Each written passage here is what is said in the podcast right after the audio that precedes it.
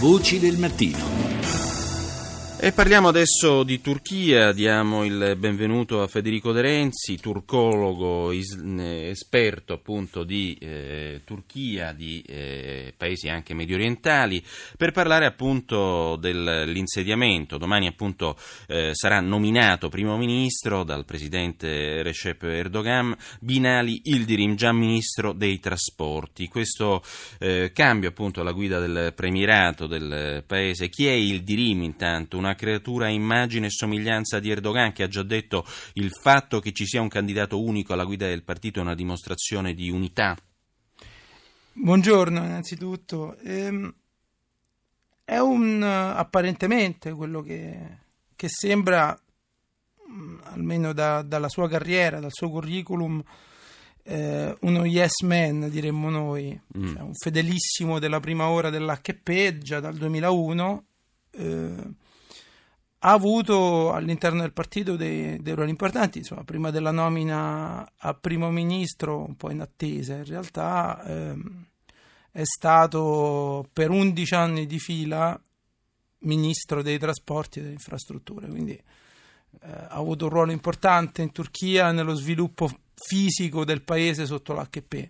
Ecco, la sua nomina accade comunque in un momento storico piuttosto delicato. Il Parlamento turco infatti ha approvato un emendamento costituzionale proposto proprio dall'AKP che rimuove l'immunità a ben 138 parlamentari del partito filocurdo HDP, che ora rischiano l'arresto, l'accusa di terrorismo per sostegno appunto ai guerriglieri del PKK. Contro di loro sono già avviate 675 inchieste e il leader del partito filocurdo Demirtas, per la cronaca è quello con più procedimenti a carico, ben 75. Un tema che è stato, diciamo, oggetto di molte critiche, soprattutto da parte tedesca, e sarà al centro dei colloqui bilaterali con la cancelliera Angela Merkel, in programma appunto dopodomani a Istanbul.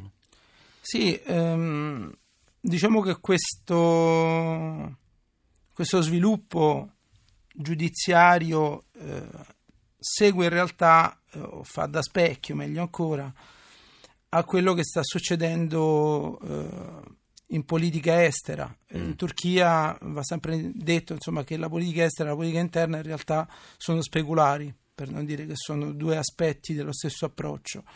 Vale a dire che i rapporti che il governo turco ha avuto e ha con i curdi in generale e con il PKK in particolare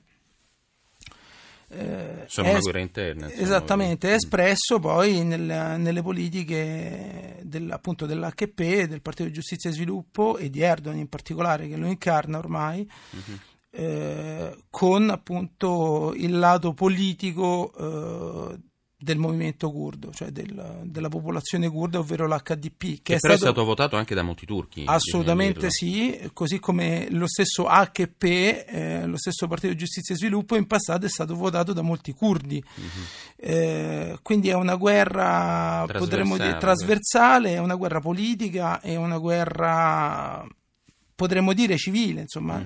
Ormai da 10 mesi, dal luglio del 2015, il sud-est dell'Anatolia, in particolare quella che viene definita la capitale curda della Turchia, cioè la città di Diyarbakır, e in particolare Cizre, che è un distretto all'interno della città, è sotto praticamente stato d'assedio. Altre città lo stesso, pensiamo a Silopi o a... E peraltro, diciamo, insomma, questo è un quadro molto chiaro della situazione. Peraltro Yıldırım si troverà anche a dover gestire il delicato dossier, cioè l'emergenza profughi. Insomma, ci sono molte critiche in questo momento sulla Turchia, anche sulla gestione della questione profughi. Sì, che è appunto sempre legata all'atteggiamento che la Turchia ha nei confronti della guerra civile in corso in Siria e alla guerra che è ancora in corso, che se ne dica, in Iraq. Quindi tutti i profughi che provengono da quelle aree, profughi o rifugiati o migranti a seconda del caso, vengono gestiti in maniera molto... Un'accoglienza così, violenta. Esatto, in maniera non dico dura, ma quantomeno, ecco, selettiva dal governo dell'AKP, dallo Stato turco in questo momento. Ricordiamo che la Turchia ha quasi 3 milioni di persone provenienti dalle aree di guerra e... Moltissime di queste sono in realtà nelle strade della Turchia, certo, tranne quelli che hanno insomma un lavoro, ma moltissime persone sono letteralmente per strada, e solo circa 300.000 su questi quasi 3 milioni sono nei campi. Il resto sono sparsi nel paese e costituiscono una bomba a orologeria, soprattutto perché appunto c'è una cattiva gestione dei rapporti con i curdi, che sono quelli che vivono nelle zone di transito. Grazie a Federico De Renzi, turcologo e islamista.